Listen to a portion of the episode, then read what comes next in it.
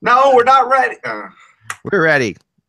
We're ready. We're live. I'm just drinking my vodka on on the rock. Oh man, awesome. it's a good idea. I um, my wife and I went to a place yesterday. Um, really stove called the Stove and Tap in Lansdowne. If you ever get a chance to go, amazing place. Um, great restaurant. Like uh, started by you know Stephen Starr is Russ would know that. Yeah, I've heard of him. Yep. Stephen Starr is the restaurateur of Philly. Yep. And um, he's you know he started places like the Continental and Budokan in Philly, some great places. And uh, Like he started stuffing. Stove and Tap. It's called. The first place, the first time I ever found out about Budokan was from Kim Janssen. He told me about Budokan. I had no idea what that place Players is. love Budokan. I know. I mean, you're if you want to find a if you want to go after a hockey game, you'll find players there almost every Oh, night. absolutely. Yeah. That's the place. I was in there one time, um, and a whole bunch of them came in. Bill Barber had a table with a bunch of other people. Yeah, I mean, Budokan's it's it's an amazing restaurant, and there are pictures on uh, the, chairs in Budokan have photos on them of people, of famous people in the city of Philadelphia, and um, our band our band's manager is on one of those chairs, Oh, okay. and uh, so he got invited to the Not, not the band, not the band, but your man. I never got I never got on the chair. No, he well he was more famous for other bands he managed than us. Um, so like he managed Robert Hazard, who wrote who wrote "Girls Just Want to Have Fun," which is you know which then went on to buy the Robert Hazard and the band manager homes. You know, like that that ma- Yeah, yeah. song made so much money. It's Yeah. insane. I once sat at the uh, the O.J. Simpson chair at the Cloisters restaurant in Buffalo. Nice, nice. Was, was there a slash in it? this was pre-slash. this is when OJ was like, "This Oh, is this." No, There's the O in the history of OJ. There's the great running back at USC. Then there's the great running back at the NFL. Then there's the crazy comedian from like the airplane movies. Right. and then there's the no, no, no, no. Then there was the serious thespian who was in Towering Inferno. right. Yeah, I never. and then there was the and- end- Then there was the NBC color commentator. Then there was the comedian. Then there Hertz was commercials, the Hertz commercials. Hertz commercials. Then there was the Oh, slashing murderer. And Hertz and, and the thing was, ac- he, slashing murderer. he owned. Yeah, I always refer to him as a. he was a slashing running back. Then comes Um, the slashing murderer. Yes, he owned a part of a uh, sports bar near the Buffalo airport uh, with a bunch of Buffalonians uh, back in the early '90s, and he when the Bills were in the, I think it was the the AFC Championship game when they played Oakland. The Okay. entire NBC crew was there, and I didn't have. It was a Thursday night. I didn't happen to know that they were going to be there. We normally would go to this place after work to watch hockey games because they had like 30 screens and they would show ho- hockey games. It was before the center ice package or anything like that. So I'm in this I'm in this place. I see OJ at the bar and you know he's ordering drinks and stuff like that. Wow. You know, he's he's cock of the walk. And I go up I go up to the bar to uh, get a drink. Right. There is this gorgeous statuesque blonde that's Oh, at, man. at the at the bar, and I say hello. She says hello back. I don't, you know, I, I didn't have any any, you know, that was basic. That was my that was my come on line was hello, and Great line. yeah, great. It usually works. And and the thing was, about 15 seconds after I said hello and smile and smile back, he comes by and grabs her by the arm. And only years later, after she had been murdered, did I realize it was Nicole Brown Simpson. Whoa, that's insane. That that that's a real brush with fame there. Yeah. I mean, that's the serious you're talking about. I mean, yeah, that's If things broke right, Mike, you could have been Kato Kaelin, but you just weren't. No, no, Russ, uh, don't kid yourself. If things would have broken right, I could have been Ron Goldman, and I would, and and, and I would, it would have happened in Buffalo. I didn't want to go there, but okay. Mike could never be Kato Kaelin. Yeah, I've got, I've got I have Don't more kid yourself. in my finger than Kato Kaelin has as an entire body. Oh man, Remember Sorry, Kato. that is so funny. Oh my gosh. All right, all right. Let's move on. Um, oh, but actually, what's funny is uh, I started this whole thing because I'm my band is performing again in Philadelphia, and I'm not really supposed to be promoting it, or I don't like these worlds crossing too much. But some of the people have asked about it, so I'm going to say this one time and only on this. I'm not going to post it, tweet it, anything else. But it's it's January 6th at Philadelphia Tin Angel, um, and one of the shows is sold out, but the second show I think still has a few tickets left. So if you really are interested, which I don't imagine you would have any reason to be, because honestly, the the kind of people who like that kind of music, with the exception of Mike, don't exist in the hockey world. But Mike actually, you know, and even though Mike has never really seen my band, nor is he particularly a fan of the band, he I've, I've, I've listened to I listened to the music on Spotify and I like some of it. we we are right in your wheelhouse for the other bands you like. Like we open for bands that Mike loves, yes. um, completely. So um, and I, yeah. I, and if you want me to, I will drop a line to that person if you need to get them to that. yeah, I tried. I tried. I know. I know. So um anyway, so yeah, if so what I'm doing right now. Now I haven't played I played I think one or two shows since I started doing this. So none in like excuse you, none in like 10 years. Um so trying to remember these songs is is something else. It's like it's like equating it to like if you misplaced a hard drive in your house somewhere and you're like I know all that information is there somewhere but I can't So- quite find that hard drive. That's what I'm you're like Hugh Grant in that movie making the comeback. Yes. Oh, yeah, this is just a one time only. It's not a comeback. This is just a one this is a What, re- but one show. music, music and lyrics, that This bad. is movie? yeah, this no, this Yeah. is for this is for a friend of ours, Tin Angel. We played there 35 times or so. They, they love that place. It's going out of business. They asked us to come and play. So we're just doing one thing, time thing. But it's um yeah. So it's not a comeback. We're not I'm not leaving hockey. Unfortunately, for those of you who don't like me. I'm not leaving hockey. Um yes, so uh there you have it. All right, let's begin the show. But if you're interested, January 6th or whatever.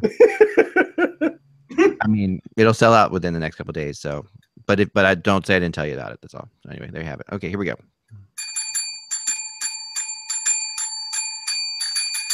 That was my Mr. Wow. Roboto. That was my Mr. Roboto bell thing. All we're right. not edit, we're not editing the, editing this out at all. We're keeping it all. Oh. Lord. Hello, Hockey World. It's Thursday, December first, 2016, I'm Michael Augello. I'm Russ Cohen from Sportsology. and I am Eklund, and you're watching the Hockey Buzzcast on HockeyBuzz.com, where we play 24/7 Christmas music. Um, Okay. No, never mind. that's what I mean. The, the stations are already doing that around here. As But long my- as we don't show the 1966 Yule log, I don't understand the movement for this because, like, Oh man, it wasn't HD back then. Why I in know. the world do we care? I Russ, know there I are so many I better remember- Yule logs available online. I remember WOR and WOR used to put the damn Yule log on at about Yeah. midnight, and they'd keep it on for 24 hours. That's television. Like, how could you even get ratings for that? Like, I don't. Why would you even waste the airwaves with that? Yeah, You know, no, show, I show, show re- no, it's it's a it, it just proves that if you create a tradition on Christmas, no matter what it is, no People, matter how ridiculous it is, if you do it 20 years in a row, people will demand it. American movie, American movie classics runs The Godfather on Christmas on a and my and my family. Oh, The Godfather's on. It's Christmas. Oh we're gonna watch. We're gonna watch Sonny get blasted away at the causeway. That's something like a good murder at Christmas time. No, I, I thought you were going to go with the you know like a Christmas story thing or something like Yeah, that. I mean, Christmas TBS Story makes sense because it's a comedy and and it does take place in in the cold part of the year, and and so I get a Christmas story, and I do like it, and, and I'm friends with Zack Ward, and and I know Scotty Schwartz, and so like I, I totally get that one. The Yule log, it's not entertainment. We're just No. and we're gonna watch a low definition Wait, wait, wait. log burn in a fire. It is entertainment for pyromaniacs. right. Well, my family opens their presents outside by an actual fire, legitimately every Christmas. Okay, morning. and that's fine. Regardless I of how like cold it is. So that's our tradition. Um, but you know, let's let's just throw this out for the So, weirdest so thing. what, what is the Yule log? 1966 Oh, yeah. version of Spotify?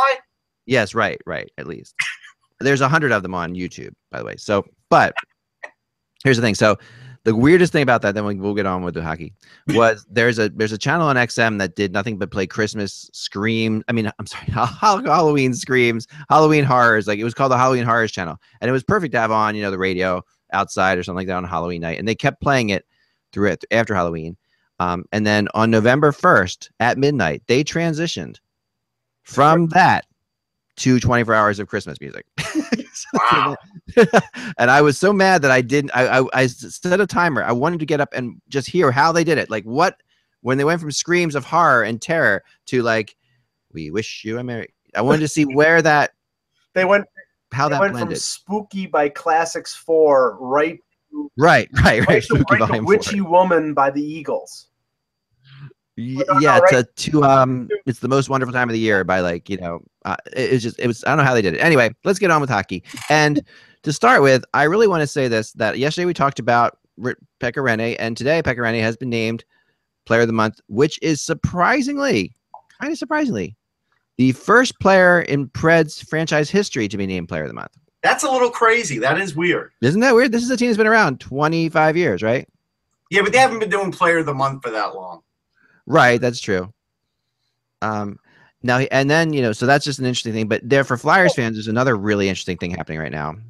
And um, I don't know if you saw this or not, Russ, but Carter Hart, okay, I did see it. Carter Hart has passed the record for longest shutout streaks in Everett Silvertips history. that long, that long history of the. Anytime you say Everett Silvertips, all I hear is this annoying guy with a cowbell in my head. Is that what? I, what are the Everett uh, Tips? I have to say that I don't know. Well, that's the WHL team, but but there's a guy there. There's a cowbell guy there, Yeah, it, and it's, you it's, hear him every minute of every game. it's the same Wow. idiot who gets on a plane and flies to Pittsburgh and ra- and blows a trumpet.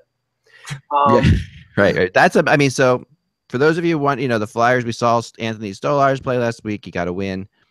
Um, he's huge. He's six foot eight or whatever he is. he's, no, he's not six eight. oh, he's something crazy. But and Carter Hart is also very big, right? He's another very big He's goalie. not that big. He's only Carter Hart's like six two. well, okay, so he's like a normal sized man. Like I um, didn't see any specifics on it, but I saw some reports from Philadelphia reporters that said that uh, that Steve Mason had some sort of incident at practice, and that you know whatever whatever their next game is, that he might not play. it's tonight. Their next game is tonight. Okay.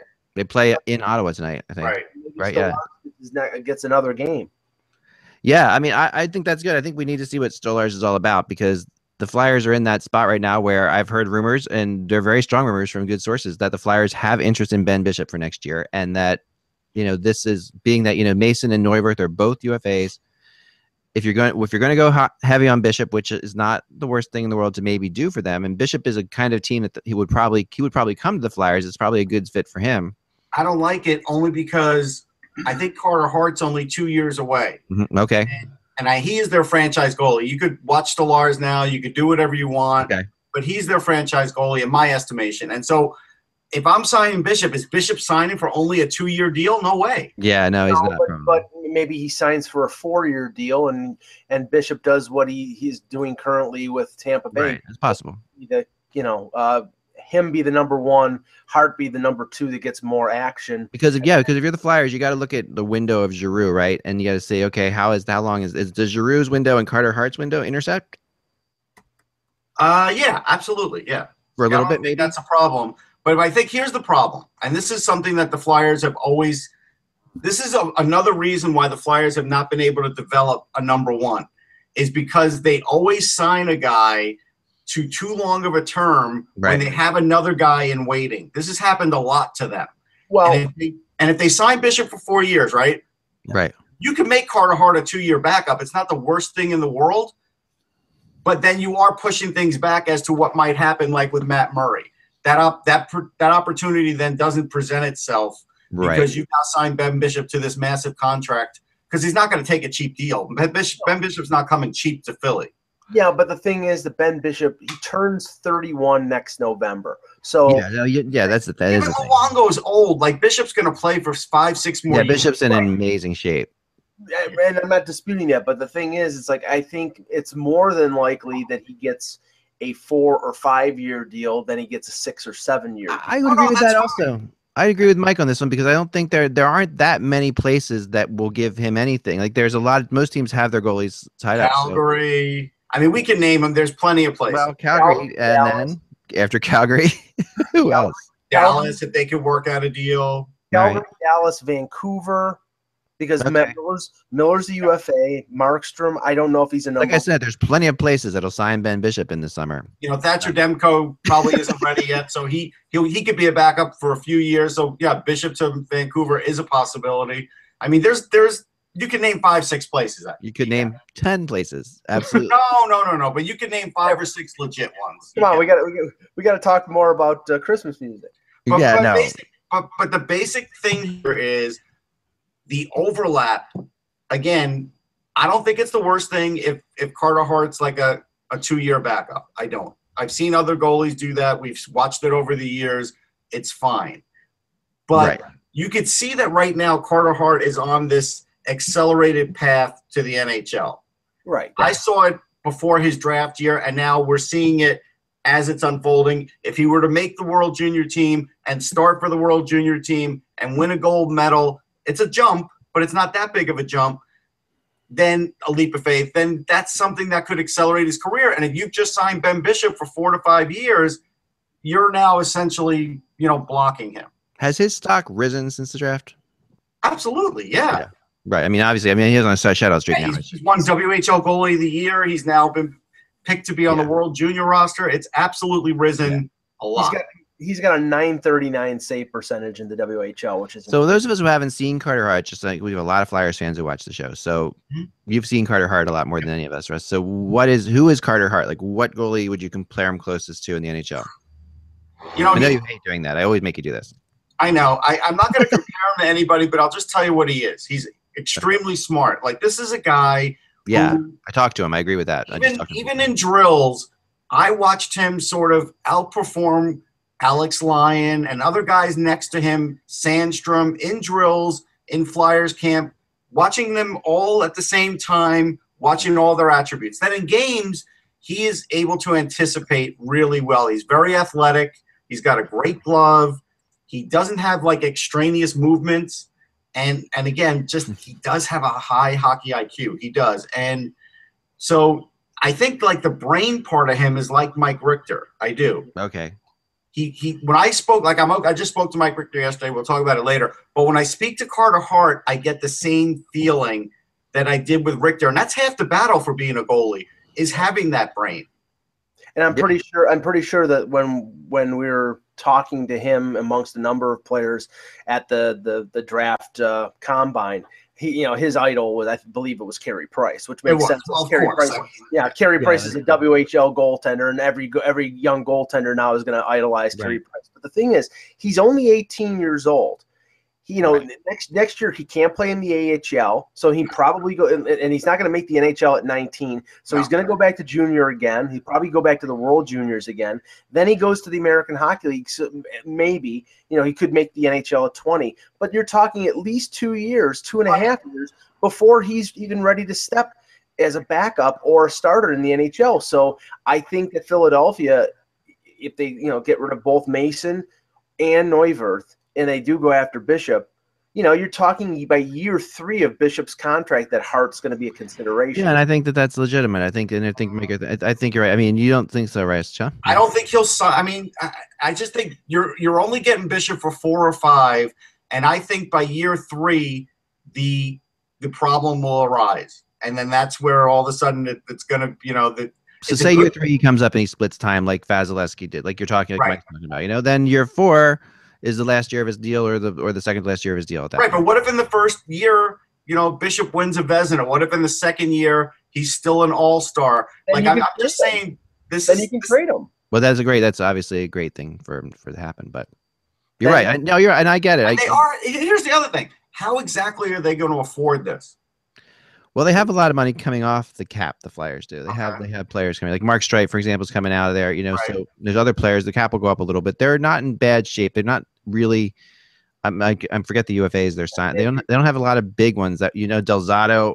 That's going to be interesting what they do with him. they have to sign Del Zotto. I think based on the curve that the current younger defensemen are on, you still need Michael Del Zotto as a puck mover and and as a shooter. He's one of the still one of their only defensemen that shoots well and accurate. Well, yes. Here's the thing about him, and I because I and I wrote this in my blog. The as he's one of my top 15 possible rentals because of the fact that he is definitely his stock has risen a lot around the league, Yes. and you know he's a UF, so that doesn't mean he can't come back and sign with the Flyers. But Sure. the the fact of the matter is he could definitely we could see him on another team this year running in for the playoffs or something like that. So, um, all right. th- another thing we talked about yesterday because we are so brilliant in what we do, Ah. um, that we talked just about Zach Werenski being, you know, this in this the, the player he is, and he is named today the rookie of the month for November.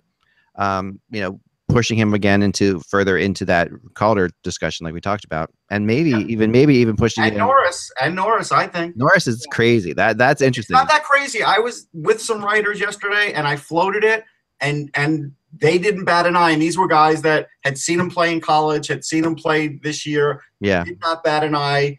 thought that yeah, you know what? So far, he has played at that level. Wow. I mean that, and I, you know, that's that's a darn. I mean, I know they they love him in in Columbus, and I we talked about that from the beginning of the year. But we knew, and you're right when you say he's the best goalie, on, best defenseman on that team, and they were saying that in Columbus in the beginning of the year as well before yeah. he even played. But man, to start to start pushing him into the best defenseman in the league. Well, he probably won't win the award because we're yeah. pretty sure Shea Weber is is number one at the moment and probably won't relinquish it. But yeah. Karlsson's probably number two. So I'm not saying he's winning it, but I'm just saying he'd be in, in the, the conversation. Yeah, yeah, for sure. And you know what? I mean, because I'm thinking back to like players who were nominated for a Norris Trophy and how close they were to being a rookie. The last one I think was, and he wasn't a rookie, but I think it was his second year.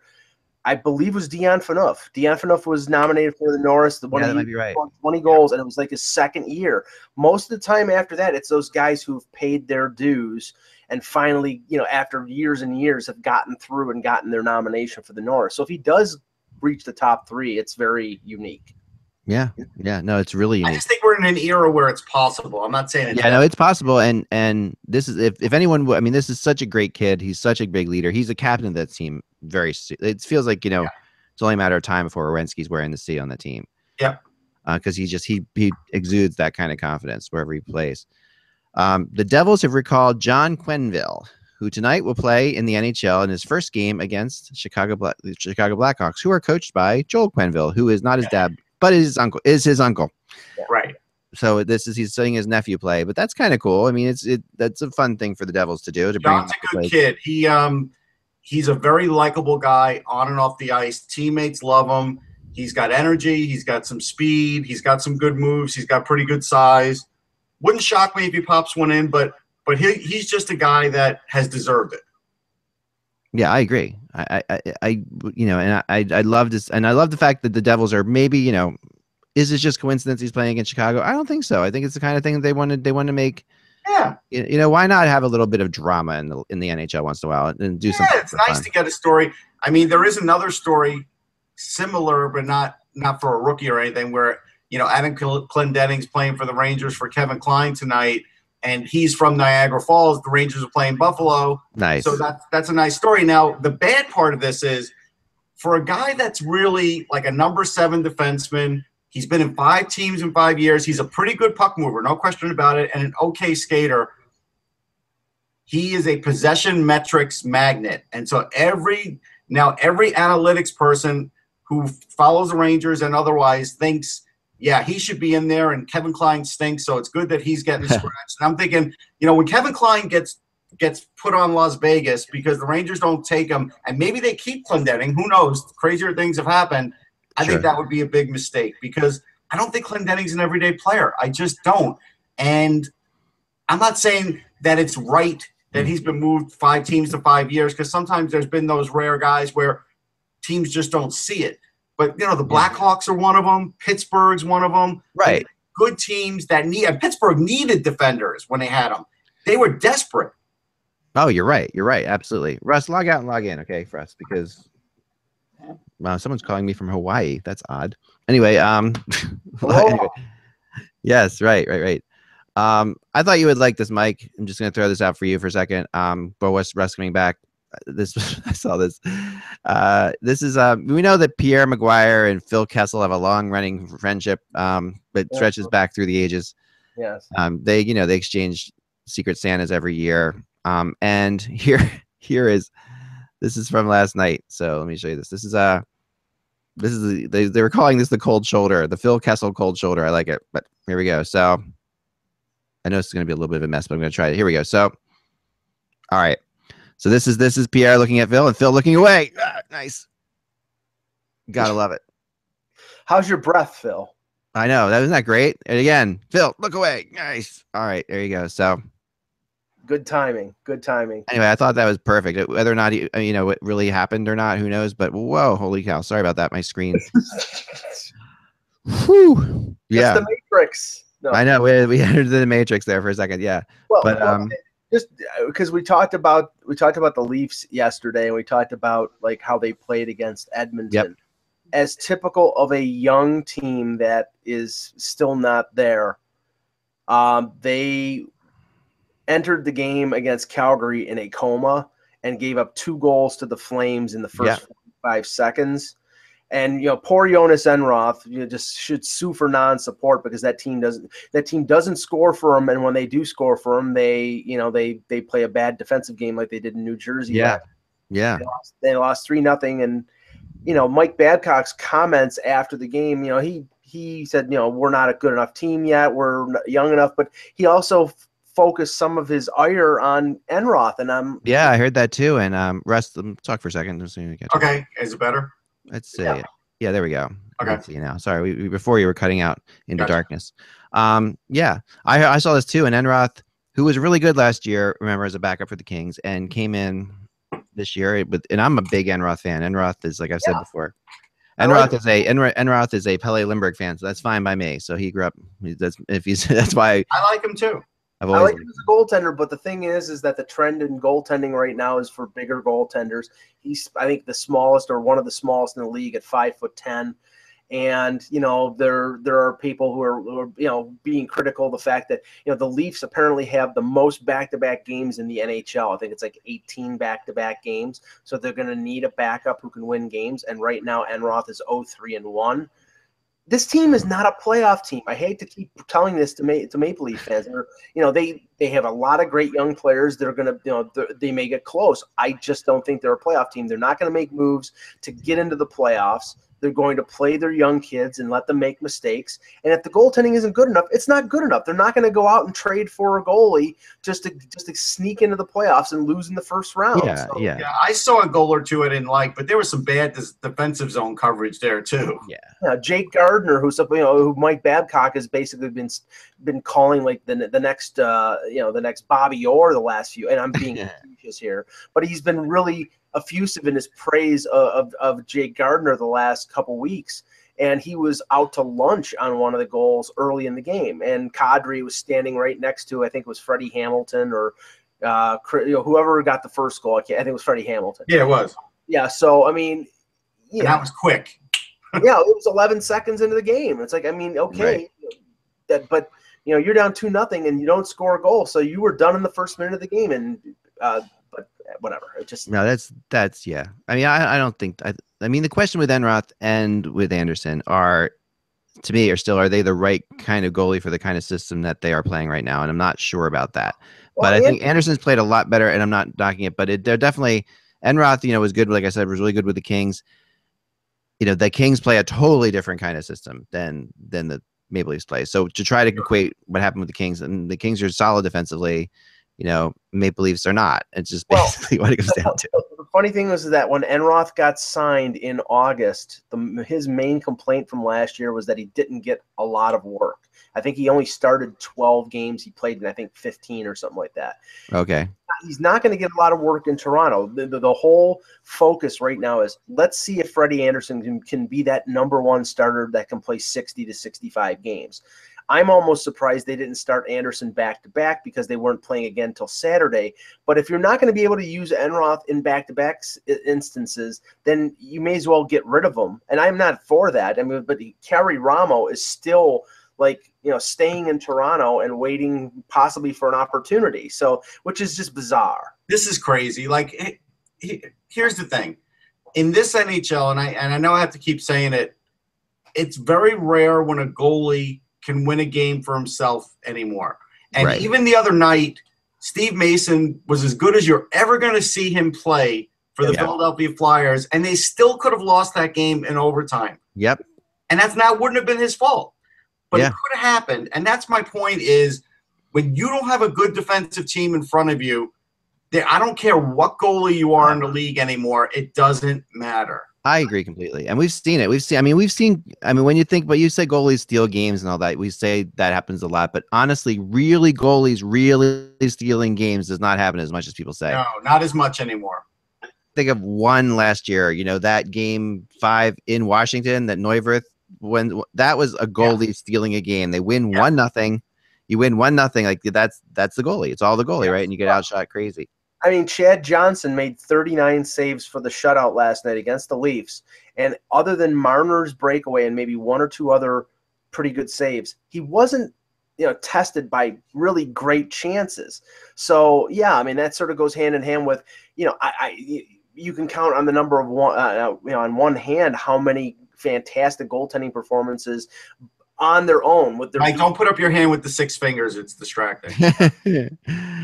the um the Devils. I just got a text from somebody there too that says um and this is good news that um oh shoot I just oh that I'm sorry I lost for a second. Taylor Hall will play tonight. He'll be Oh, back there in, you go. back in the lineup for the, that's a There's big obviously great to see him back. There's And that's another rookie, there's another uh, uh, rookie debut. Uh, Jakob Vrana is going to play for the Capitals. He just got I- called. I'm very happy about that. I've been pushing him for a while, and we just had Ross Mahoney on our show like a week ago. We talked about him. I knew he was close, like he had to be, and he was dying over the summer. Like the, the kid basically told me, I, I think I'm ready. I'm ready for any kind of challenge. He Yeah. was just waiting for the opportunity. So I'm really hoping this kid can do it because if he can, I got to tell you something. That adds another dynamic to the uh, to the Capitals. It would. Well, this is this is important for the Capitals because they're losing two rather prominent forwards as free agents at the end of this year in Oshie and in Justin Williams. Yeah. Vrana Right. is a talent. He's an offensive talent. He played Yeah. really well last year in the AHL playoffs. I saw him play in the Calder Cup uh, in the in the Eastern Conference Final against the Marlies. So he's capable of, of holding an NHL job. You know, there's a determination that they have to make of whether he's ready n- next year. Then they can maybe let Oshie go, or or you know Justin Williams is getting up there in age, so they're probably going to let him go anyway. But if they if if Vrana can step into and then maybe Burakovsky or somebody else can move up, then they Right. then they don't have to spend five million dollars on Oshie and sign him. right. Precisely. You know, I Um, wanted to just finish one more thing before I had to cut out. So the thing with Clendenning on Twitter, it's gotten to the point where I, I don't know. He's played six games, I think, as a Ranger, a regular season, and they have a nickname for him already. It's like, you know what, guys? Like Clendo. It's like I think he's a nice guy. I spoke to him when he was in Philly. I actually like the guy, but let's not overdo this here. Like, let's not make him something he's not. Let's just see what he does on the ice and if he truly does add something because Ranger fans now are sort of acting like even the first place team is not good enough. Even though you're six three and one in your last ten, you're slipping. Even Right. though you're plus thirty nine on differential, it's not that good. Like you Right. gotta just slow it down a little. That's that's Lynn sanity. Yeah. There Yeah. you go. Russ, you had something else for us to discuss today. Yeah, the uh, the 2016 U.S. Hockey Hall of Fame was Yeah. uh, they had the uh, ceremonies yesterday in Philly, and um, well, I didn't stay for the ceremonies. I was there for some interviews and watched some guys get their plaques, and, and it was pretty great. The um, the key thing was the '96 World Cup team. Like Yeah. that was the key thing, and and we all remember the '96 World Cup actually was played here in Philly. It was Yep. then the Core State Center. But when I wrote my article on Sportsology, I didn't put any naming in that because that building's had too many names already. Well, that was like the first event that was done in that. That was like the it first. was the event. first sporting event. They had like a Ray Charles Yeah, concert. there was for, like, yeah, there was a rock concert or something. yeah. But but it was the first sporting event, and and it was it was fun because there was a lot of things like people. A lot of people still didn't know like that place wasn't fully ready to have that game. Seats were being put in at the last minute. I remember Scoop Cooper telling us the press box was put in at the last minute. Yep. I, Mike Richter talked about the paint still sort of being fresh on the walls when they first walked in there before their first prelim game Yeah. there, not not the first one of the finals, and and so like there was a lot of memories. Keith Tkachuk and uh, I think it was Billy Guerin were were were goofing around in this massive hot tub that they have. You know, Paul Holmgren. The funniest thing Paul Holmgren said to me in the scrum was, "Well, you know that hot tub in the back. Have you seen it?" And I'm like, "No." And I'm thinking like, Paul, you haven't invited me back to see this hot tub. Right, I've yeah, covered your yeah. team. I've You covered your team man, for ten Paul's years. back there for so many hot tub parties, Russ. You're uh, you're you must not be you must not be like as much as I am. I've covered them for ten years or more. I haven't seen the hot tub. I've Oh seen the bike- man, you don't you don't know. But me, Lauren Hart, Paul Holmgren, Yeah. we're all back there having Yeah. fun. I've seen the Run bike room. Russ. I've seen the bike room, but anyhow, so apparently some hijinks were going on there, and and there were some really good stories that came out of it, and and so, but it was fun. Joel Otto, believe it or not, first time back in Philly in 18 years Really? since he stopped playing. I would bet most people out there, if you asked, would not even know that Joel Otto ever played for the Flyers. He he was he was he, he played well for the Flyers, but he wasn't. I mean, obviously he played in the World Cup, but he also did play for the Flyers. Right. The biggest thing I remember him for the Flyers because I remember him beating the Rangers for a lot Yeah. of um, face-offs in key spots in '97. I do, and and he was big for that. But and he also had the size, right? But in this tournament, you know, Ron Wilson was there. Holmgren and Wilson were, you know, Wilson was the head coach. Holmgren was an associate coach. They were talking and goofing around, and and it was great. But Wilson talked about one key strategy. He, you know, knowing that Eric Lindros, the newest flyer at the time, great flyer, at the, you know, really at the peak of his career, and and stayed that way for a while, um, for a little while past that. He was facing off against Otto, and basically, Otto was told, "Hey, you know what?" Wilson basically told him, "Just cross-check him, cross-check Lindros, see what happens." And then all hell broke loose, and they that was a message that Team USA wanted to send, like, "Hey, we are not the old Team USA that you guys used to be able to run roughshod against. This Yeah. is different now." And that was funny because that remember Lindros hadn't played much in the NHL yet, honestly, had he? Or No, I think yeah, he a couple Well, years? He was drafted drafted in '91, missed '90. yeah he had played three, four, four years Okay, right. I'm sorry. I'm thinking I'm thinking of the Canada Cup before. He played in the Canada Cup before Yeah, yeah. played in NHL. NHL Yeah. game. But the, the typical strategy on Lindros was not to do that, you know, that not to Right. not to wake him up. And he played Lindros was one of the best players for Team Canada in the in the But Lindros backed up and said, like, what the hell? Like, Yeah. he shocked that Otto, his teammate, did his that. teammate to would him. do that, yeah. Yeah, really He went- interesting. He went cuckoo for Cocoa Puffs. is That's what right. That was that was a good thing, and there was a lot of '96 talk, and you know, Leetch was there, Richter was there, and so that that part was great. But there's also some other stuff, like so Mark Howe was there, right? Right. I haven't written this article yet, but we kind of forget, and even my mind, I forget that Mark Howe is an American Yeah, I know. because he won the Lester Patrick Trophy. Yeah, Award. it's very strange. It it, it does We obviously it we just don't doesn't think of him as an American, but he is. Well, he kind of when he was come at his point though, right? They really the America that was when you know you really didn't see that many pro. Did he play in the Canada Cup for America? No, he played in the '72 Olympics as a 16-year-old, Right, I remember that. He won a silver medal, I think it was. silver medal. Yes. Right, but he never played in the Canada Cup for the No, Americans. The funny thing is, I remember Mark Howe more as a Hartford Whaler than I do as a Flyer. Okay, and that's fair. I mean, I remember him as both. Yeah.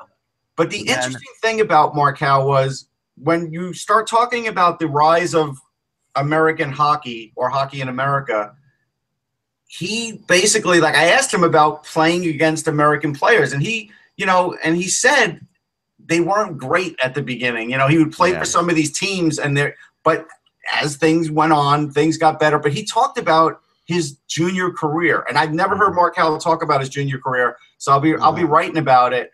And I Oh. just I found it interesting because it was a long time ago, and it really does show you how far you know U.S. hockey's come. But then, you know, Brian Leetch made maybe the funniest comment of the night because I asked him. I said, "Hey, for that '96 team, did anybody from like the White House or a vice president or any high-ranking official call you about the win?" And he he, he laughed, and I'll, I'll give you the quote because it's just it was typical Brian Leetch, and. Here it comes. Here it comes. Uh, no, he goes, no, nothing like that. It was still hockey in the U.S. and it's summer hockey too, a double whammy. Yeah, yeah, right. But he did talk about winning in Montreal, how big that was, and you know that. that yeah, was- I mean, people like, and it's hard for. I mean, we're we're like the old generation when I say this. I feel like it, but it, you know, it's hard for to remember. Like, I grew up playing hockey. I couldn't afford to play ice hockey, but my friends played ice hockey, and you know, in the in the late seventies, early eighties, at that point, you know, we had our teams would go up to the Can Am tournament and get destroyed, like absolutely destroyed. Like they they were the best teams down here. I go watch them. There's one team where they put they put an all star team of like every place around here you could find. These were great players. They were. I'm like, oh, they're definitely gonna have a good chance. They go up there and they would play like this the B team from Sherbrooke and get killed. Yeah. Like, and there was such that's the difference that existed between American hockey and Canadian hockey back then. It was just it was uncanny. Like you couldn't we couldn't compete. Yeah. So that's what made things like So 96. Mark so Howe was literally in the midst of the rise of Yeah. of U.S. hockey from the junior level, and so I, I'll write about that. I thought that was interesting. Another interesting guy was oh sorry, Mike No, it's okay. Go ahead. was Pat Kelly. We sort of take his name for granted because the Kelly Cup for the ECA Oh, I know. He's such a great guy. I got to talk to him one time. Continue, but he's such a great guy. he is a great guy and he's had like every job in hockey and Mhm. But the interesting thing was he even played for a team in Cherry Hill, New Jersey. He played for the. He played for the Devils. He did. the Jersey Devils. They were like they were they were the New Jersey Devils. Um, before the Devils existed, I have a jersey of theirs. You know that. Right, I have a I have a Cherry Hill Devils jersey. That's cool. And so he played for them. And but the interesting thing was when he got invited, when he was done playing, because he was playing and coaching, he he he got invited by the then owner of the league before the ECHL really started to expand and asked him, Hey, you know, do you want to be a commissioner? And he goes, I don't have any experience. And it like, you know, the guy's like, I don't care, you're the right guy. And he goes, Okay. But then what would happen is, hey, if it was look, he would be running operations for the arena too, because he said, because even Kelly said, well, what you're paying me for commissioner to move my family isn't really enough. And he Right. goes, well, you'll be the operations guy of the uh, arena too. Have you Uh. ever done that? And he goes, no. But he goes, well, you've never been commissioner either. so like that was the whole thing, but it worked out. And but he even said, now this is funny. So here's a guy who's commissioner. He's operations guy for the arena. And like the, the Zamboni guy called out, he was right driving the Zamboni with his suit on. That's awesome. Like he's just a, a hockey lifer. And when you hear Yeah. stories like that, it just makes you appreciate a guy like that. You know, he gave a lot of credit to his wife. It, it was really nice. Craig Janney was there. We, we sort of take Craig Janney for granted, right? Because Really, we do. You're right. Janney is Janney is sort of forgotten about in that whole world. he would be a that whole thing. bajillionaire in this era. Oh, I know. Score the way It he scored It's back kind of then. swallowed up with Oates. You know, like I always thought there was. It feels like Oates just took over so much of his spotlight. Well, Yeah. what killed what killed him really was the was the trade from Boston to St. Right. Right. because he was very effective. I remember when the, it was right after the one Olympics when it was Janney and Bob Joyce. Bob Joyce was Team Canada and Janney from from, from uh, Team USA. They come in and they play. For, they go right away on the Bruins with Cam Neely on their number one line Right. and they were and they were phenomenal. And that that that team with I think it was Andy Mogan, like Reggie Lemelin in goal, they were got to the Stanley Cup final I think a couple times. So you know it it was really really what killed him was the trade from Boston to St. Louis, and then he sort of I think he still had good years. But he didn't have the spotlight, and he didn't have the protection of a big tough guy like Neely because he was not a physical player at all. No, but he was a really talented, skilled guy who could score. And so the interesting story, the backstory with him is that he grew up with Brian Leetch. He grew up playing against Leetch and eventually playing on teams with Leetch because they're both from Connecticut.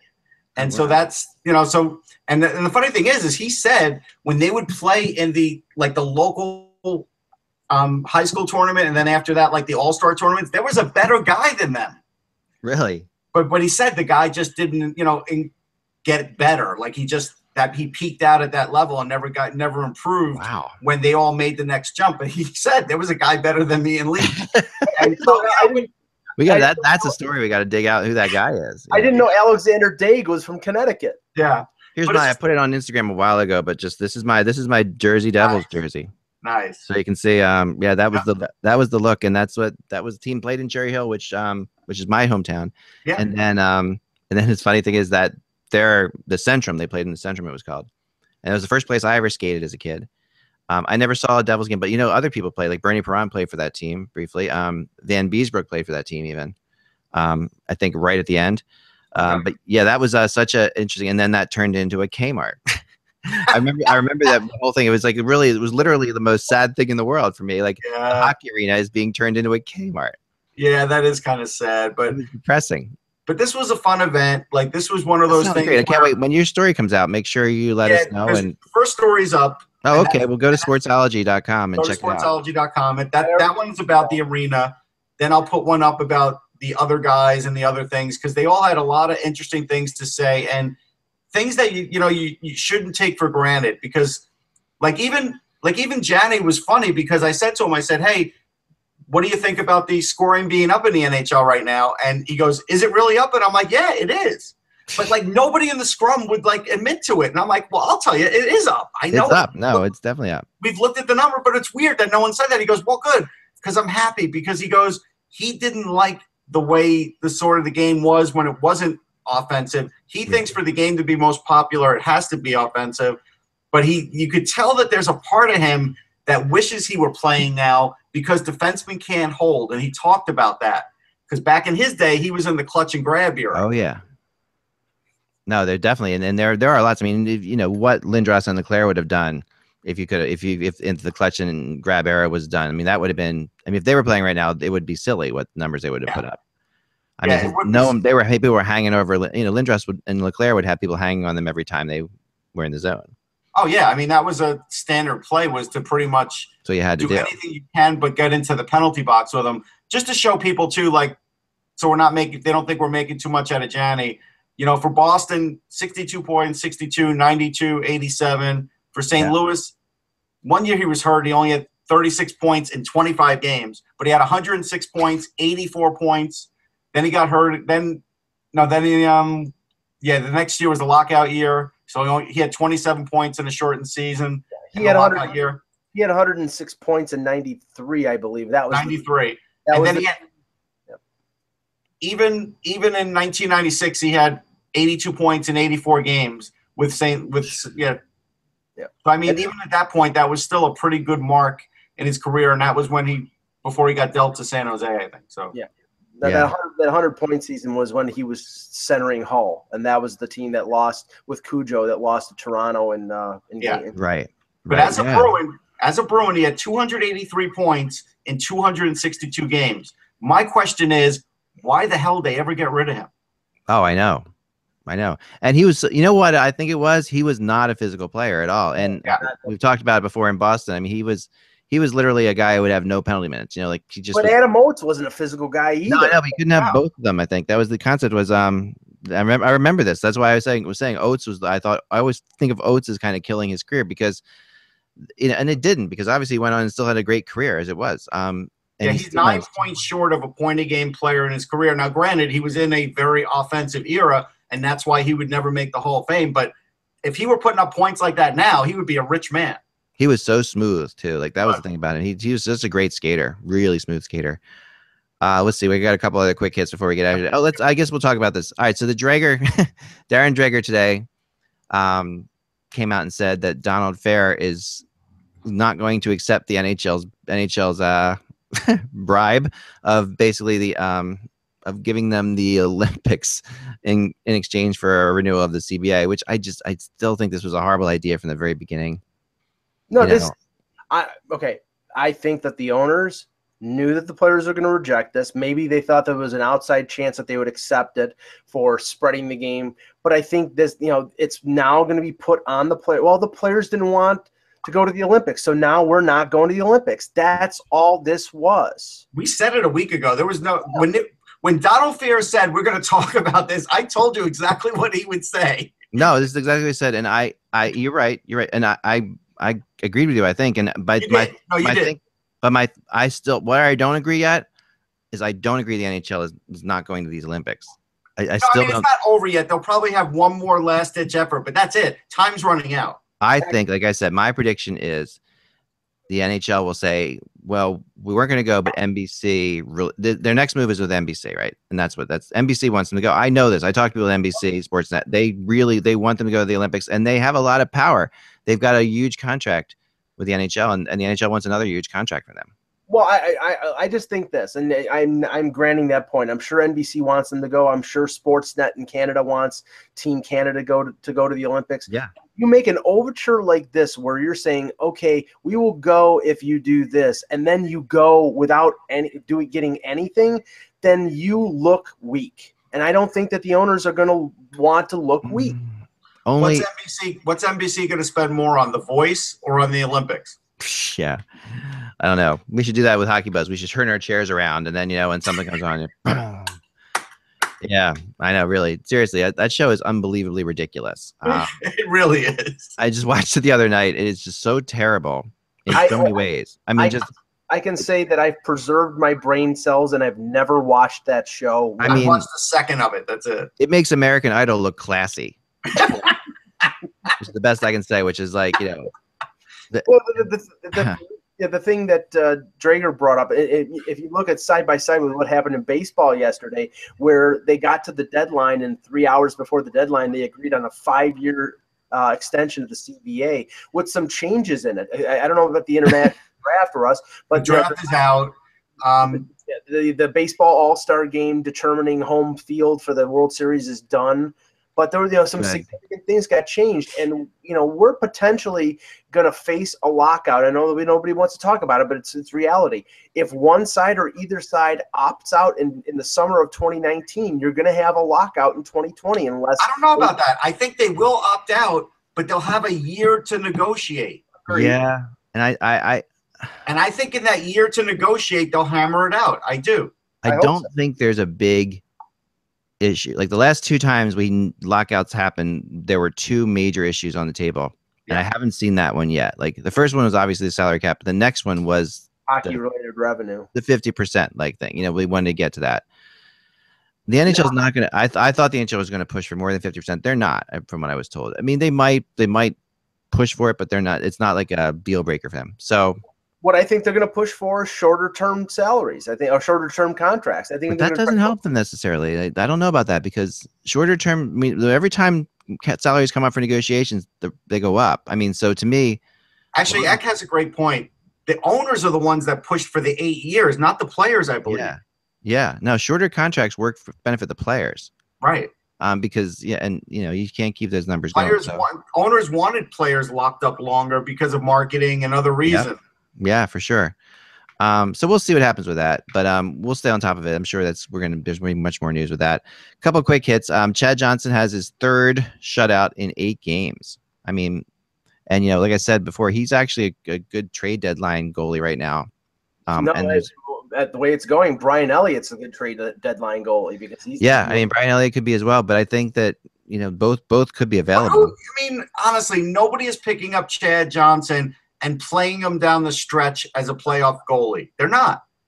It depends on who gets hurt. You know, I mean that's the it, it's, Now, but that's the only thing. But you're not you're not trading for him unless somebody does get hurt. I mean, this, yeah this is, like yesterday i talked about ryan miller right on my blog and and i um you know and that you know you could see ryan miller as a ranger if Lundqvist went down you could see ryan miller in los angeles if things don't work out better there you could see him in montreal if Carey price were to go down you know that's what that's what it comes down to with goalies it always comes down to injuries but right now, is there a team other than Dallas and maybe uh, maybe Philadelphia in terms of teams that have playoff aspirations that don't have a go-to goalie?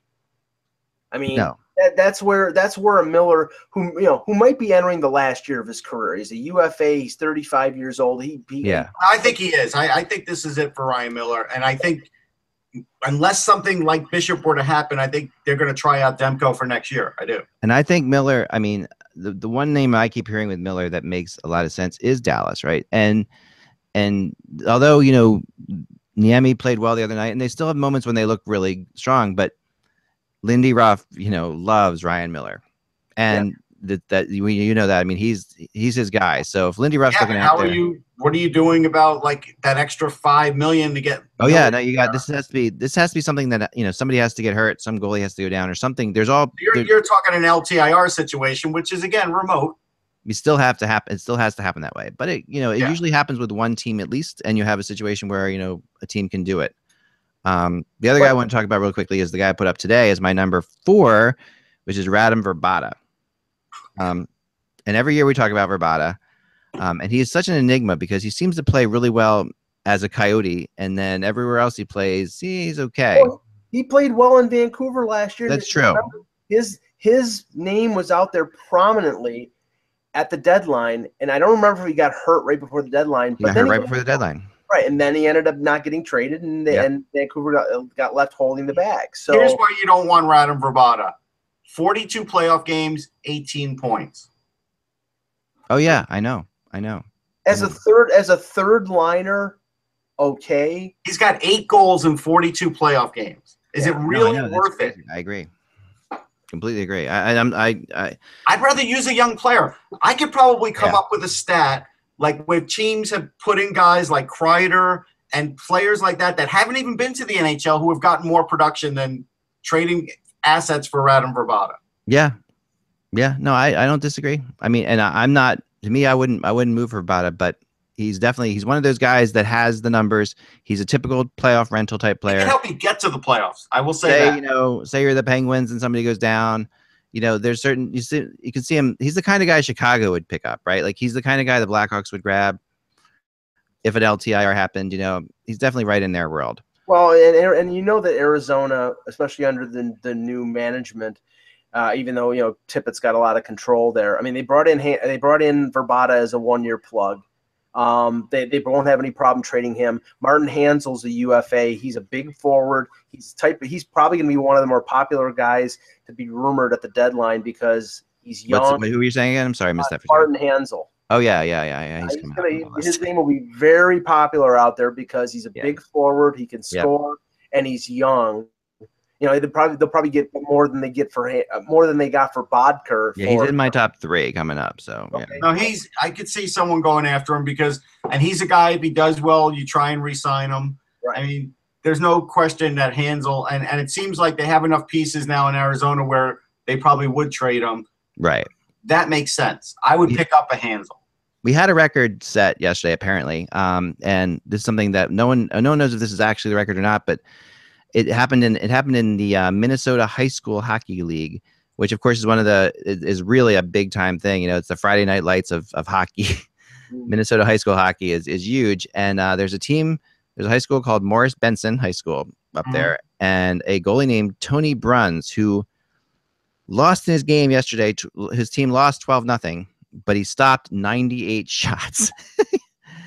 he gave up 12 goals in 110 shots. Wow. So I'm trying to think. Leighton, Michael Leighton has the AHL record because I have a guy who covered Mhm. the game. I, want to see how many saves Leighton made, and it was like quadruple overtime. yeah, this is a straight up regular time game, which is nuts. I'm no overtime. And so the Minnesota High School League lists a 76 save percentage was the previous record, at least in Minnesota State High School. But then we are trying to figure out as well, talking to some other people about just in general um, for a, for a regular 60 minute game. Um, but this has happened to him a lot. He's actually had saves. He's actually stopped 70 and 80 shots before. This team doesn't give him much support. He's- he's definitely- Did he get a congratulatory call from Al Montoya or Ron Tugnutt? he should get, that's right. He should get something. Um, I agree, but that, All right, that was- here, here it is. Okay. Um, Leighton made 98 saves for All the River Rats. wow. Okay, so that's that's a tie that ties this. That's interesting. See, I knew Yes, that because uh, I had someone. I sent somebody who covered that game, and it was five overtimes. That's hilarious. Um, and finally, there's a little report coming out from Darren Dreger again, our buddy, um, who says that the LA Kings and Canucks are looking at a game against each other in either Shanghai or Beijing. Yeah.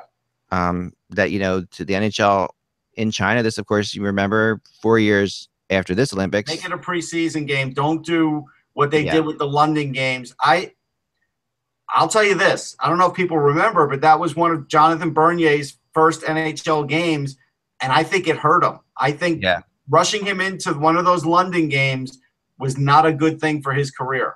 I don't. Interesting. No, I, I, I What see they that. call those? The premier games back then? right, right. The premier games. Yep. Wasn't it LA versus Anaheim or something like that? Wasn't it some?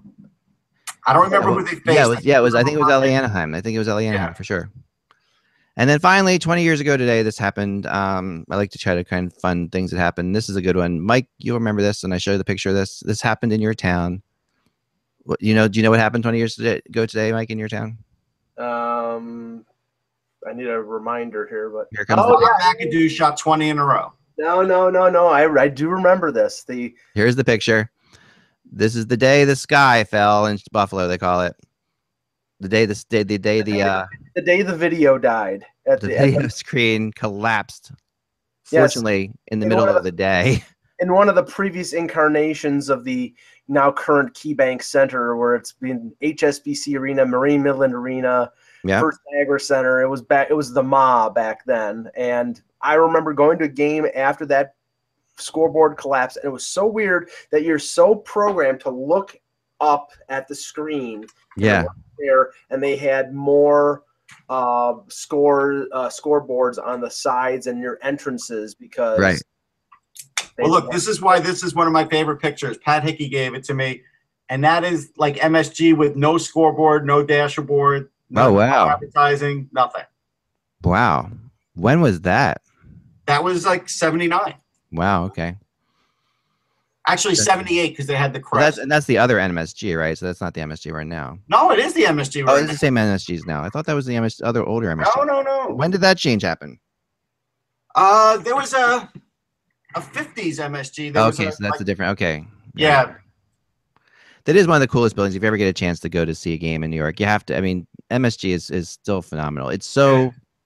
It's it's it's so beautiful in there, And it's was an Art Deco MSG. That's yeah, yeah. I mean, and the, the the that roof, of course, is is so iconic. And I remember last year taking a walking around the or a couple years ago when the Rangers were in the finals, and we were sitting up top there, Yep. and um, walking around the top and just. I got a really cool picture of those beams, the, that Yep. yellow beams, and how that works. It's just, it's just beautiful up there. It's phenomenal. it's cool. Um, all right, and uh, of course, I I was told that we need to do the NHL draft, draft lottery simulator Dude, we haven't done it. At least once a week. Um, and uh, so I'm going to bring it in today. By the way, I'm in discussions with this. All right, let me see here. Uh, hold up, lottery. Sim- I'm sorry, man. Oh man, I'm blowing it. Blowing it. Where here is it? NHL lottery simulator. Come on. Nobody can see. Sorry, I got it. Lottery simulator. Here we go. Boom. All right. The current team with the best chance of getting, um, we'll call him Nolan Patrick Nolan Patrick. for now. Pretty- Is, is right now the Arizona Coyotes. Okay.